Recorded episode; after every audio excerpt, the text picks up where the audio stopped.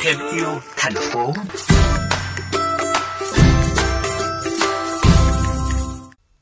Các bạn thính giả thân mến, tuần qua Thành đoàn Hà Nội đã triển khai mô hình chợ dân sinh giảm thiểu rác thải nhựa. Đây là hoạt động thứ ba trong năm nay do Thành đoàn phát động nâng cao ý thức của người dân, đặc biệt là các bạn trẻ trong việc hạn chế sử dụng túi ni lông, đồ nhựa một lần. Bà Quang, trú tại tổ 11 phường Phú Thượng Hà Nội luôn có thói quen mang làn đi chợ. Từ năm 2011, khi được tặng chiếc làn đầu tiên cũng trong một phong trào giảm rác tại chợ dân sinh, bà Quang đã thay đổi dần thói quen hạn chế dùng túi ni lông mỗi ngày.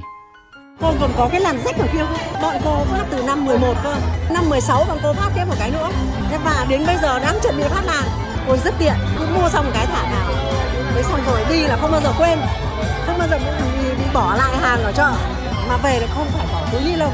Nhiều khi thì bọn cô lại phải mang cái hộp đi. Thế xong rồi à, rút lúc vào hộp để vào góc này. Thành đoàn Hà Nội đã trao tặng 100 làn đi chợ và túi đựng rác tự phân hủy cho tiểu thương và người dân nhằm tuyên truyền vận động bảo vệ môi trường, hạn chế sử dụng túi ni lông và các sản phẩm nhựa dùng một lần. Các đoàn viên, thanh niên còn ra quân đội hình thu gom rác thải, bóc xóa quảng cáo giao vặt làm đẹp cảnh quan đô thị.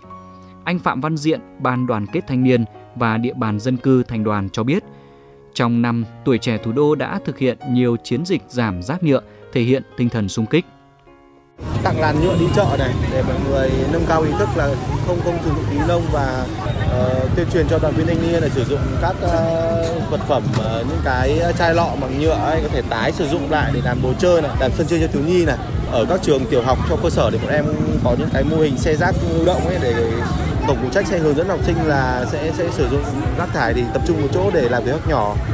Thì uh, mô hình năm nay thì là đầu năm triển khai ấy, thì có bên Sóc Sơn ở các liên đội tổng hợp quỹ ờ, rác thải nhựa này thì đã xây được xây dựng được một cái nhà khăn quàng đỏ ở Gia Lâm cũng một cái khăn quàng đỏ.